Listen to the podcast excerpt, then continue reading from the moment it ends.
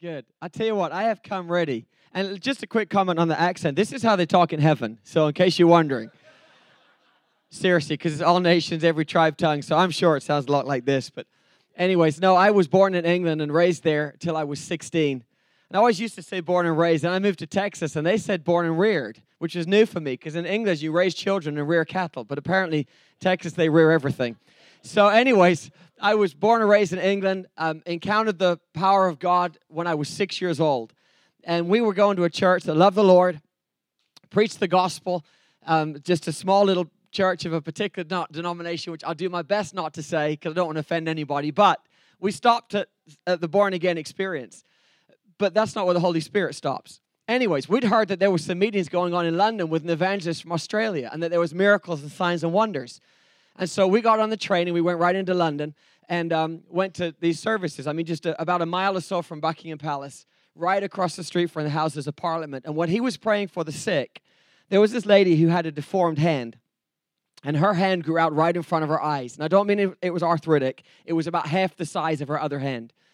And her hand grew out right in front of her eyes. And my eyes got as big as saucers. And the next night we went back, and when he was praying for the sick, I stood on one of the chairs so I could see what was going on. I was only six, I couldn't see over people's heads. There was about a thousand people there. To me, it was like a coliseum. You know, there was 60 people in our church, counting pregnant ladies twice. And so when he was praying for the sick that second night, I did something I hadn't done before because we didn't do this in my church. I closed my eyes and I raised my hands to heaven. First, and when I did that, God dropped a vision in my heart as clear as I could see you sitting in front of me. And I saw two things.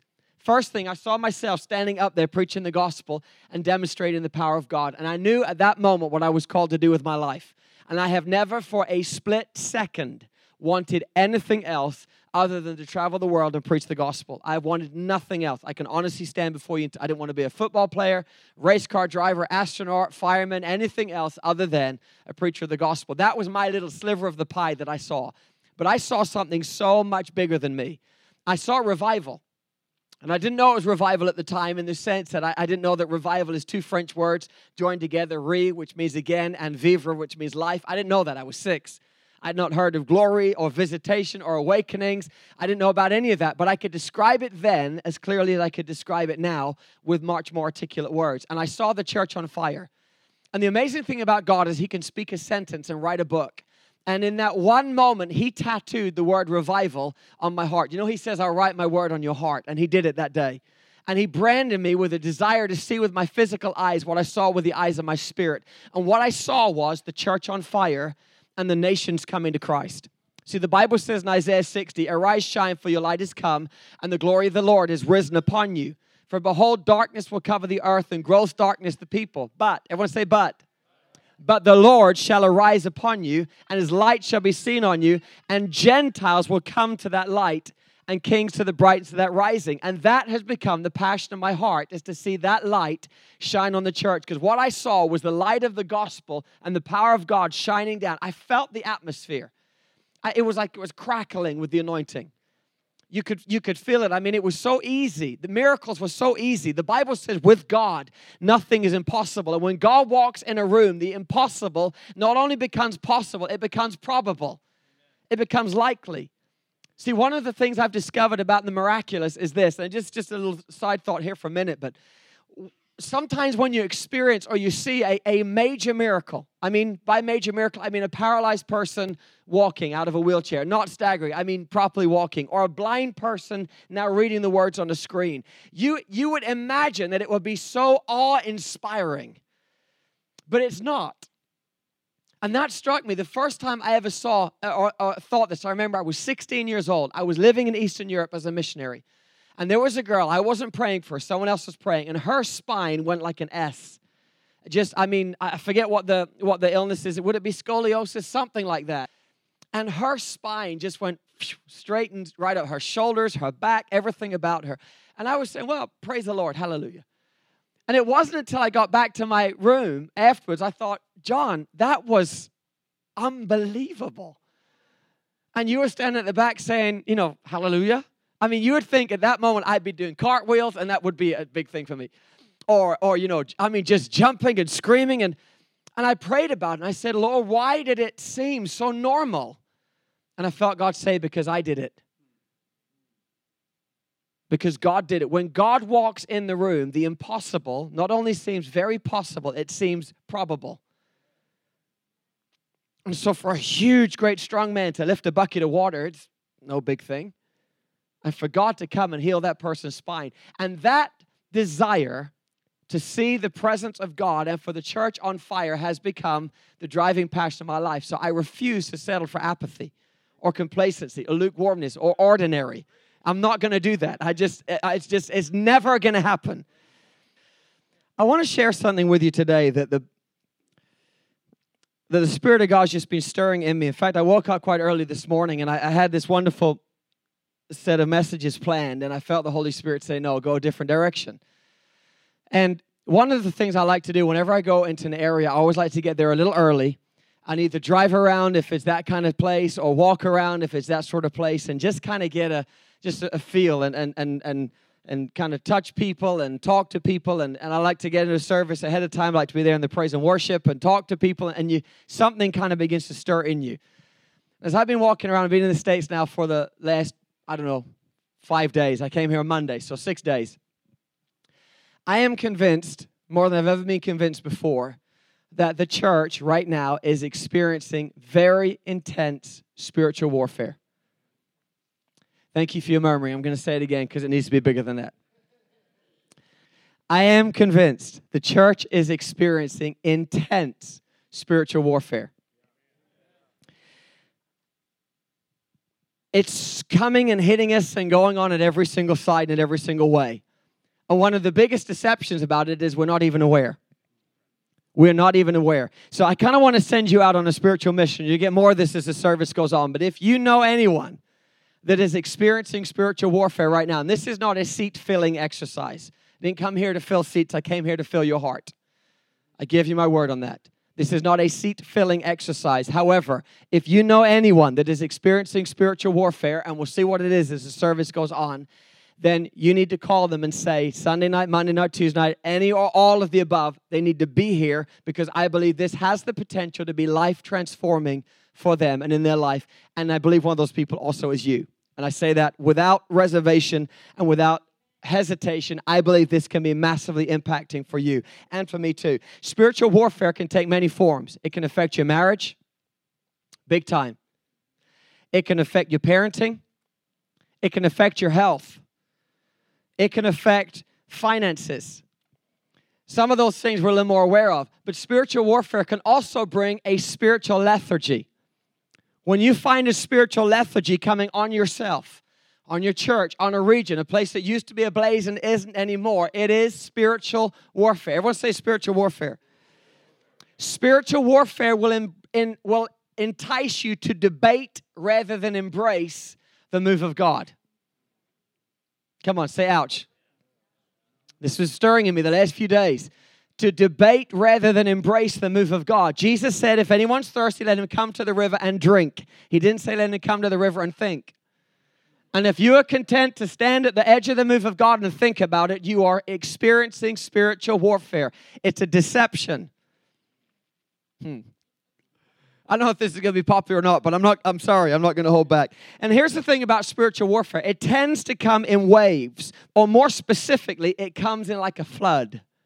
And the Bible says this in Isaiah chapter 59 verse 19. In fact, turn there if you will please. Have a look over there or you might have it on your screen. Have a peek at your device whatever it might be. But spiritual warfare tends to come in waves, again, more specifically like a flood. And one of the most problematic aspects of spiritual warfare is deception. And the biggest deception is that flesh and blood is your problem. Can I tell you something? Flesh and blood is not your problem. One of the most problematic aspects of spiritual warfare is deception, and the deception is this that flesh and blood is your problem. And as long as you think flesh and blood is your problem, you are fighting the wrong fight and you will spend your whole life snipping the fruit off of a tree and wondering why does it keep growing back and why does it keep happening again and you run around and you snip the fruit off and you get everything sorted out for a little while but then the next year here it comes growing again it's because we don't deal with the root of the problem and the root of the problem is spiritual and so satan will have the world say this is the problem right now or he is the problem, or she is the problem, or that people group are the problem, or this church is the problem, or money is the problem. But actually, the issue is spiritual. The root cause and the root problem is spiritual. Until we see that, we're going to spend our whole life frustrated and never really dealing with the root of the problem. And so we will keep fighting over and over and over again the same issues, although it might come through a different person or manifest in a slightly different form, but we're going to be fighting the same issues because we never deal with the problem. Amen? Your problem is spiritual first and people second. So as long as you are blaming someone else for your problem, institution, organization, government, person, spouse, pastor, me, right now you're thinking, John, you're my problem. Well, maybe, but I, am not. and as long as you're content to blame someone else for your problem, Satan will just sit back and say, Got him. Got him and you can spend your whole life running around fighting flesh and blood when the Bible says the battle is not flesh and blood, but it's principalities, powers, spirits of wickedness in heavenly places. Now, of course, we understand when it comes to spiritual warfare, there are two ditches. One ditch on the one side, and for every one mile of road, there's two miles of ditch. We understand that. And the only time most Christians are walking down the middle of the road is when we're crossing it from one ditch to the other. So let's not be that. And of course, you're well aware what the two ditches of spiritual warfare are. One ditch is this that everything is a demon. Everything. I mean, just everything is demonic. Everything's a demon. The fact that you're in debt has nothing to do with the fact that you spent too much money and that you're earning a dollar and you're spending a dollar and five cents. That's not the problem. The problem is the devil. No. No, devil doesn't exist. He doesn't do anything. There's no spiritual warfare. It's all just kind of academic. If we just have better leadership skills, if we, if we got a better degree, if we if we were married to someone else, that nothing's demonic. Church is just you know it's just the day that we're living in today, and things have changed a bit. And so either ditch, Satan's happy for us. When we start walking down the middle of the road, understanding what the Bible says, that truth will set you free. And if there's one thing Satan hates, it's freedom, because freedom is a manifestation of the Spirit of the Lord, and bondage is a manifestation of Satan. And the Spirit of the Lord will bring freedom every time, including to you this week. Now, flesh and blood may be being used, but the root is spiritual. And the reason why this is important is this A, we need to stop fighting with flesh and blood. And B, if you deal with the flesh and blood, Satan will just put someone else in their place. But when you lay an axe to the root of the tree, that thing can't grow again. And we need to lay some axes to the root of some trees that we've been just snipping off the fruit to. Amen? But the Bible says this Isaiah chapter 59, verse 19. Have you found it yet? Awesome. Says, So shall they fear the name of the Lord from the west, and his glory from the rising of the sun. I guess that's the east. Sun rises in the east and sets in the west, right? When the enemy comes in like a flood, the Spirit of the Lord will raise up a standard against him. So the enemy comes in like a flood, but the Bible says it's the Spirit of the Lord that raises up a standard against him. So, how does the Holy Spirit raise up a standard against the enemy? And when Satan floods in, how does he raise up? What does he do? Number one thing he does this is he gives revelation of the word because it's the truth that will set you free. And so, the first thing the Holy Spirit will do when Satan is coming in like a flood is he will open your eyes to show you things in the Word that you haven't seen because that is your main source of freedom. The Bible says His Word is a light for our feet and a lamp for our path. It shines into the situation, it brings illumination, it brings revelation, it helps you see what the problem is and you can deal with it because there's nothing more frustrating than trying to fight an enemy that you can't see. And you know he's there, and you know what's going on, but you don't know where, which way to punch, you don't know which way to fight, and you, you're the blind leading the blind, and you trip and you stumble because you're walking in darkness. And so the Holy Spirit brings revelation. Number one thing He's going to do, and He's going to start it today, is give us, you and me, revelation of the Word. Because when we begin to see what the Bible says, that's immediately our victory begins. Because we can start to see what we're fighting against. He gives you insight into what's going on behind the scenes, the things that your eye hasn't seen and your ear hasn't heard, but it's still out there. Now, again, not everything is spiritual. Some things are just poor decisions. But I want to talk, I want to start talking this morning. I want to talk five truths about spiritual warfare. Everyone, look at me. eyeball to eyeball, and say this say, Sock it to me, baby. Okay, you said it. I believe I will. Number one thing we've got to understand about spiritual warfare is this we've got to get this. There is an invisible realm that is just as real as the physical world. Can I say that again? The invisible realm is just as real as the physical world. You cannot see it, but it's as real as the chair that you're sitting on. See, I don't know about that. Question People couldn't see bacteria, they couldn't see viruses, electricity, natural gas, carbon monoxide, oxygen, radio waves. We can't see any of those things, but they are they are they're there.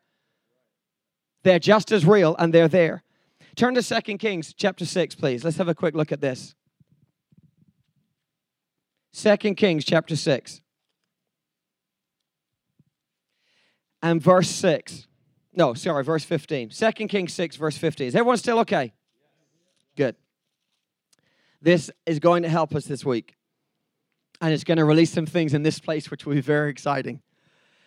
Um, so here's Elijah, oh, sorry, Elisha and his servant Gehazi. And the situation is this the king of, I believe it's Syria, was trying to attack Israel. And every time he came against them, they were ready. The armies were ready. And so he gathered, so they came at night and they were waiting for them at night. They weren't sleeping. He come at lunchtime, they were waiting for them at lunchtime. They weren't eating. And so he began to realize that somehow Israel knew what was going on and what their plans were. And so he came to the natural conclusion that you and I would come to that there was clearly a mole or a leak in his inner council. And so he needed to plug that leak and so that they could attack um, Israel. And so he gathered all his advisors and his counselors and his um, uh, wizards and whatever they call. So, no, that's not the right word. What was the word they used? Uh, like spiritualist people, baddies, gathered them all together and, and said, okay, sorcerers, we're not leaving this room until we discover who the leak is. Where's the mole? And it wasn't going to go well for that person. And so finally, one of them plucked up the courage and says, Oh, king, it's not us. There's a prophet in Israel. His name is Elisha. And he, by the Spirit of God, sees what we're talking about, and he goes and tells the king, and then the king gets ready. And so the conclusion was, then we need to get Elisha. So they send the whole army to get Elisha. And so here they come down, and Elisha and his servant Gehazi wake up one morning, and Gehazi gets out, goes out of the tent, stretches, looks around, and he sees that the hillside around them is full of chariots and horses. The whole Syrian army had come to get them. And so he goes into panic mode, as you probably would, runs back in the tent and says, Elisha, what are we going to do? They're, we're surrounded. And Elisha says, what to Gehazi was unhelpful. He said, There's more with us than with them. And Gehazi's thinking, No, sir, honestly, wake up. It's, you're not dreaming. Wake up. I'm telling you, I've just been outside. They're, the whole army's here. And Elisha says, No, no, no. More with us than was with, with them. And Elisha says this Lord, I ask you, open his eyes that he may see. Now, notice Elisha didn't say, Open our eyes that we may see. Elisha didn't need his eyes open, they already were open. He already knew what was out there. There are some of you in here, you already know what's out there. You already know what's going on. Other of us, I'm praying, Lord, open our eyes that we may see. And the Lord opened his eyes, Gehazi's eyes, and behold, the whole uh, the whole area was full of chariots of fire and horses of fire. And actually, the Syrian army was surrounded. Question When did the chariots of fire and horses of fire appear? Did, did God listen to what Elisha said and said, Oh, shoot, we need to get busy. We better back this guy up or else he's going to look like a fool. Quick, get some angels, get some chariots. Quick, get down there before I open his eyes. No, no, no. They were already there with him all the time. It's just there came that moment when Gehazi I saw it. My friends, there are things that are already, there's a lot more in this room than just you and me. There are angels in this room. A lot more angels than demons, but there might be a demon or two hanging on your shoulder. I don't think it's going to stay very long, but there's more in this room than you realize. The Bible says in Second Corinthians chapter 10 verse 3 through 5 says the weapons of our warfare are not carnal, not natural. Everyone say weapons. the weapons of our warfare are not carnal, they're not natural, it says, but they are mighty through God and they pull down strongholds. There are spiritual weapons. We understand physical weapons, but they're spiritual weapons. You can't see them, but they're real. One of them is the sword of the Spirit. That's a good one. Some of the bad ones are the fiery darts of the wicked one. The Bible talks about the shield of faith. There are weapons that you and I have. They are just as real as the chair you're sitting on, but you can't see them. And we need to understand number one thing about spiritual warfare is this there is an invisible realm that is just as real as the physical realm.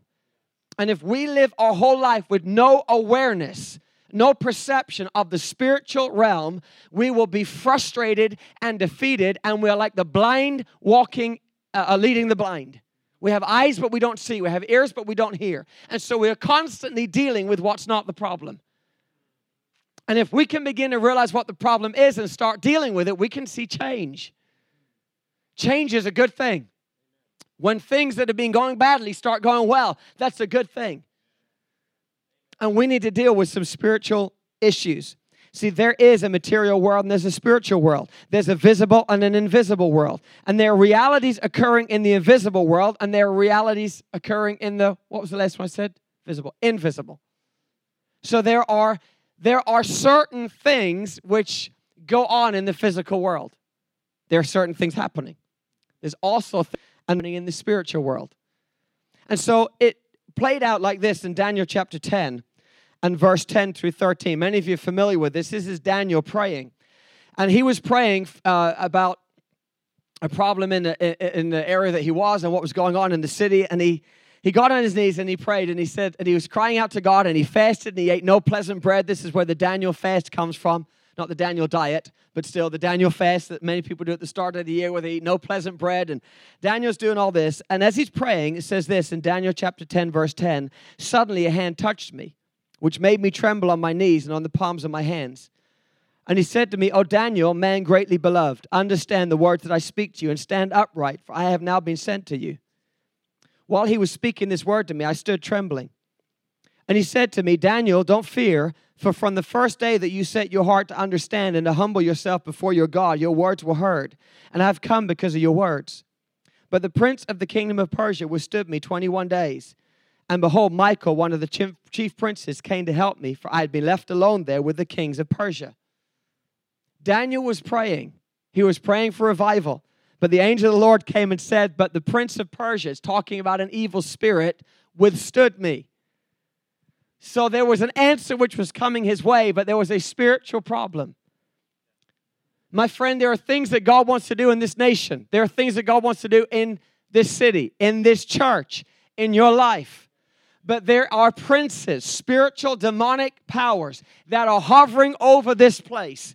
It's spiritual warfare and they are stopping the answer and the plan of God from getting to you.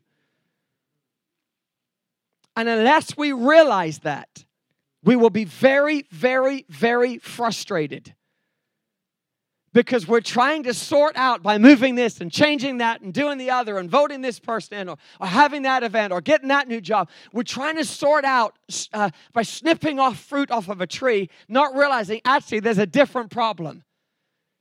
But once we deal with that different problem, all of a sudden the answer comes. We need to learn how to deal with that problem. No, the goal is that we change some things. The goal is that we do some spiritual warfare and that the atmosphere is different by the time I leave than it was when I got here. Amen? That's why I've come. I haven't come to impress you, haven't come to excite you, haven't come to scratch your itching ears, haven't come for you to say, What a nice young man. That's not why I'm here. I'm here to effect a change. And I believe the Spirit of God has sent me for that purpose. And I say that with boldness, not thinking of myself more highly than I ought, but very confident in what God has placed in my heart. His word is like fire shut up in my bones. We have got to realize there is a spiritual realm.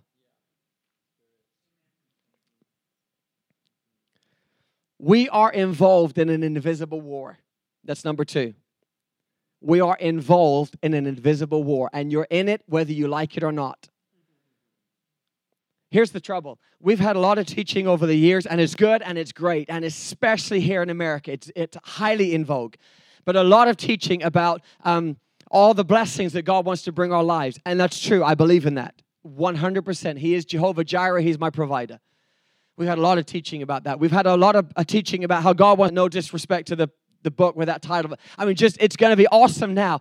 And all of these things are true, but I believe we've misunderstood this. The context in which we live is the context of a battleground, not a playground. And so, yes, God does and will do all these things in our lives, but you and I live on a battleground and we are woefully unaware, completely unaware of that. And that's just fine by Satan because you'll be fighting the wrong thing and bumping into the wrong enemy and thinking who's been just showed, thrown off of the celebrity island is more important than what God's word has to say. And who Britney Spears is dating today is more significant than hearing the word of the Lord, which is the truth that'll set you free. And I've got nothing against celebrity bake off or whatever it is, or or Britney Spears, or but and we're running after false finish lines and and all the while the church is dwindling and dwindling and dwindling. I don't just mean numbers. Satan's not worried about us having big numbers. I'm talking about power. I'm talking about impact. I'm talking about where are the people that can stand in a city and command rain to start and it starts raining? Where are the Elijahs of God that will stand in front of the prophets of Baal and call down fire? Where are the people that can look at a broken person and say, In the name of Jesus, and that broken person be fixed? Where's that? We have a form of godliness, but we're denying the power. And we think the problem is this, that, and the other. It's spiritual. We are in intense spiritual warfare. I've been familiar with this nation for about 20 years, 24 years, 23, thereabouts, long time. But I come and go a lot too. And so it's a little bit like watching a child grow up. Um, in the sense that what I mean by that is, you know, when you're with your child every day, you don't notice that they're growing. My son Levi, he's 12, doesn't seem like he's growing to me. In fact, I keep saying, son, eat more. But other people come and haven't seen him for years, say, man, he's grown. Look at him, he's huge. And I'm thinking, really? Well, when you come in and out, you get a different perspective. My friend, there is a spiritual apathy that is coming on this nation like a blanket. I mean, like a blanket. And we have got to do something about it. And the problem is spiritual. We are involved in an invisible war and we're involved in a cosmic conflict that has eternal complications. I know we read this, but just turn over to Ephesians chapter 6, please. I'll be closed here in just a few minutes. Today, I'm just wanting to set a little bit of a, a, a groundwork. Ephesians chapter 6. Again, the goal of this week is not just to give you information. The goal of this week is to make a change to the spiritual atmosphere. Ephesians chapter 6 and verse 12 says this For our struggle, it will say our struggle, is not against flesh and blood, but against the rulers, against the authorities, against the powers of this dark world, and against the spiritual forces in the heavenly realms. We are in a struggle, we're in a battle. Question Where is that battle? Primarily, where is that battle? Who's, who's in our hearts? Anyone else go, where is that battle? Skies, is it? Is it mine? Someone else said mine. It's in the atmosphere. Turn to Second Corinthians chapter 10. We'll see this, we'll answer it. Second Corinthians chapter 10. Let me say this the battleground for this in- invisible war is largely between your ears. It's the mind. It's the battle in your mind for your thoughts. See, the Bible describes Satan as the father of lies, describes him as the deceiver. He's an accuser. He casts doubt. Remember Eve? Eve was minding her own business, having a very nice day, and then Satan came and wafted an apple her way. Must have been a very nice looking apple or whatever form of fruit it was, and questioned what God had said to her. And she fell for it. And she ate the fruit and she sinned. He tried the same thing with Jesus. Remember, Jesus in Luke chapter 3 was baptized of John in the water, and the heavens opened, and the Spirit of God descended in bodily form like a dove, and a voice came from heaven saying, There's a little Bible trivia. What did, what did the voice come from heaven saying? This is this is my beloved son. This is my beloved son in whom I'm well pleased. And the Spirit of God came and rested on his shoulder like a dove and took him into the wilderness. And Jesus was there in the wilderness for 40 days. The next words he heard were when Satan came to him and said, If you be the Son of God. Jesus, in effect, said, What do you mean, if? Where'd the if come from? At that moment, Satan knew he was dealing with someone very different to the first Adam. Because the first Adam fell for the if. And the second Adam said, What if? What do you mean, if I be the Son of God? God just said, This is my Son. Where does the if come from? We do this all the time. God's word says, and we have the if. Well, you know, if God doesn't do that, and well, if in our culture today, and I know God's word says but, and, and we put the ifs and the buts in there. My friend, that is the primary place of spiritual warfare. And when you and I get to the point where we say, God's word says it, and I will believe it, I will think this way, I will act this way, I will do this way, that truth will set you 100% free. But when compromise to the word begins to come in individually or corporately, well, I know the Bible says this, I know God wants to do, and I see this, but you know, we don't want to upset somebody, so we're not we're not going to pray boldly for healing because you just, you know, spiritual warfare begins to come down like a cloud on you. And here's the problem you get in a place where you forget, you stop seeing what the problem is.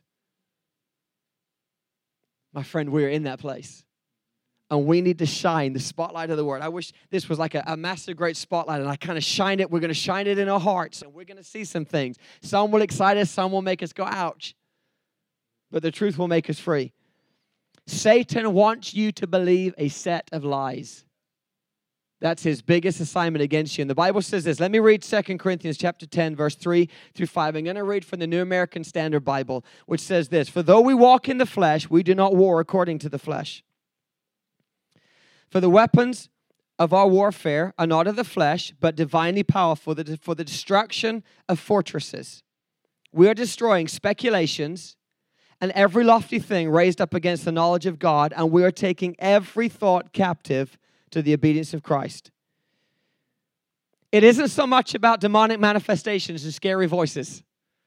Sometimes we, when we think of um, spiritual warfare, we think of a movie like Poltergeist or or um, The Exorcist, or which hopefully you haven't seen, but if you have, and you expect all of that, we're thinking, you know, people throwing things up in brown paper bags and screaming, and the devil will let you scream till your voice runs out, if as long as you don't change your thinking.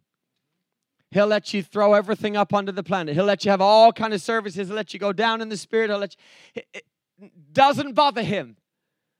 But when you begin taking your thoughts captive and bringing them back into line with the Word of God, that's when panic sets in for him. It's not so much about demonic manifestations. It is about your thought life. And if you don't think this is a big deal, let me close with this. Second Corinthians chapter 4. If you don't think this is a big deal, the Bible says this in Second Corinthians chapter 4 verse 3. And if our gospel is hid, everyone say hid, it is hid to them that are lost in whom the God of this world has blinded the minds of them which don't believe, lest the light of the glorious gospel of Christ, who is the image of God, should shine unto them. Satan has blinded their minds so they don't see Christ.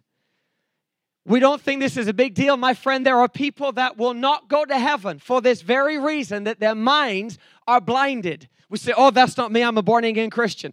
Amen to the fact you're a born again Christian, but to the fact that there's things that we don't see, there's things we're going on that are going on we're not aware of. My friend, trust me, there are areas where our mind, our thinking, our understanding is blinded. But when God's word shines in and we see what God says and we think that way, truth kicks in immediately. It kicks in immediately. Jesus battled these things also. Satan came to him and said, If you be the Son of God, do this. Well, if you're the Son of God, do that. And he responded immediately with, No, but because the word says. Yeah, because the word says, and we've stopped doing that. And the Bible says that the word of God is the sword of the Spirit, and we put the sword back in our bags. And we're standing here, and Satan comes and he says, Yeah, but we'll do this. We say, Well, I don't know. And you just kind of having a tough day. Let me put it on Facebook, see how many likes I get. I'm going to do that. I'm going to I'm going to Facebook it. That'd be a good idea. If, if I get 50 likes and, and what's up, Hans? And, and you put, I'm having a tough day. Is everything okay? And, you know, are they being mean to you again? And, and the sword's over there. And we don't even realize what's going on. And I'm not anti Facebook, trust me. It's a great servant, it's just a terrible master. Great tool, terrible sword. But when we come back and we say, yeah, because the word says. But the word says. Everyone say that me. Say, but the word says. Let's practice. Make sure we can do it. But the word says. So when a thought comes your way, what should we do? But the word says. When anxiety comes your way, what should we do? But the word says. When you see something going on contrary, what should we say? But the word says when you start doing that, you are engaging in spiritual warfare. It's not exciting, it's not spiffy, it's not pizzazzy, it doesn't it doesn't make the headlines, but it will bring so much freedom to your life. We see things coming to the body of Christ. But the word says, and here's the thing we're afraid that if we step into the but the word says realm, we're going to start getting all of these arrows fired against us. We may be. Elisha and Gehazi were surrounded by an army, but the chariots of fire and the horses of fire protected them. So, in the will of God, they were safer than in a place of compromise. If they'd just tried to go and negotiate, there was no room for negotiation, but there was room for spiritual deliverance.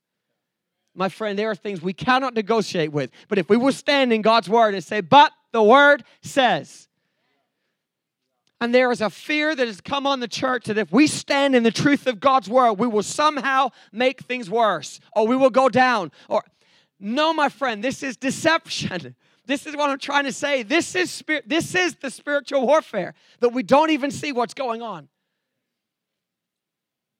Wow. This is going to build and build and build over the next few days. I promise you this. We're going to see more and more and more, and it, at moments, ping, the light will come. But understand this, my friend you are involved in an invisible war, whether you realize it or not. Do you ever get caught up in something you just really didn't want to be caught up in? Mm. I get that pastorally. Two people pull you into conversation thinking, I just, I just didn't need. I didn't need to be involved in it. I didn't want this. I didn't know. Go away. Uh, but it's too late. You're in it. You ever been just driving your car, minding your own business, and someone drives into the back of you, and you're thinking, I didn't need this today, but there it is. My friends, you are involved in an invisible war, whether you realize it or not.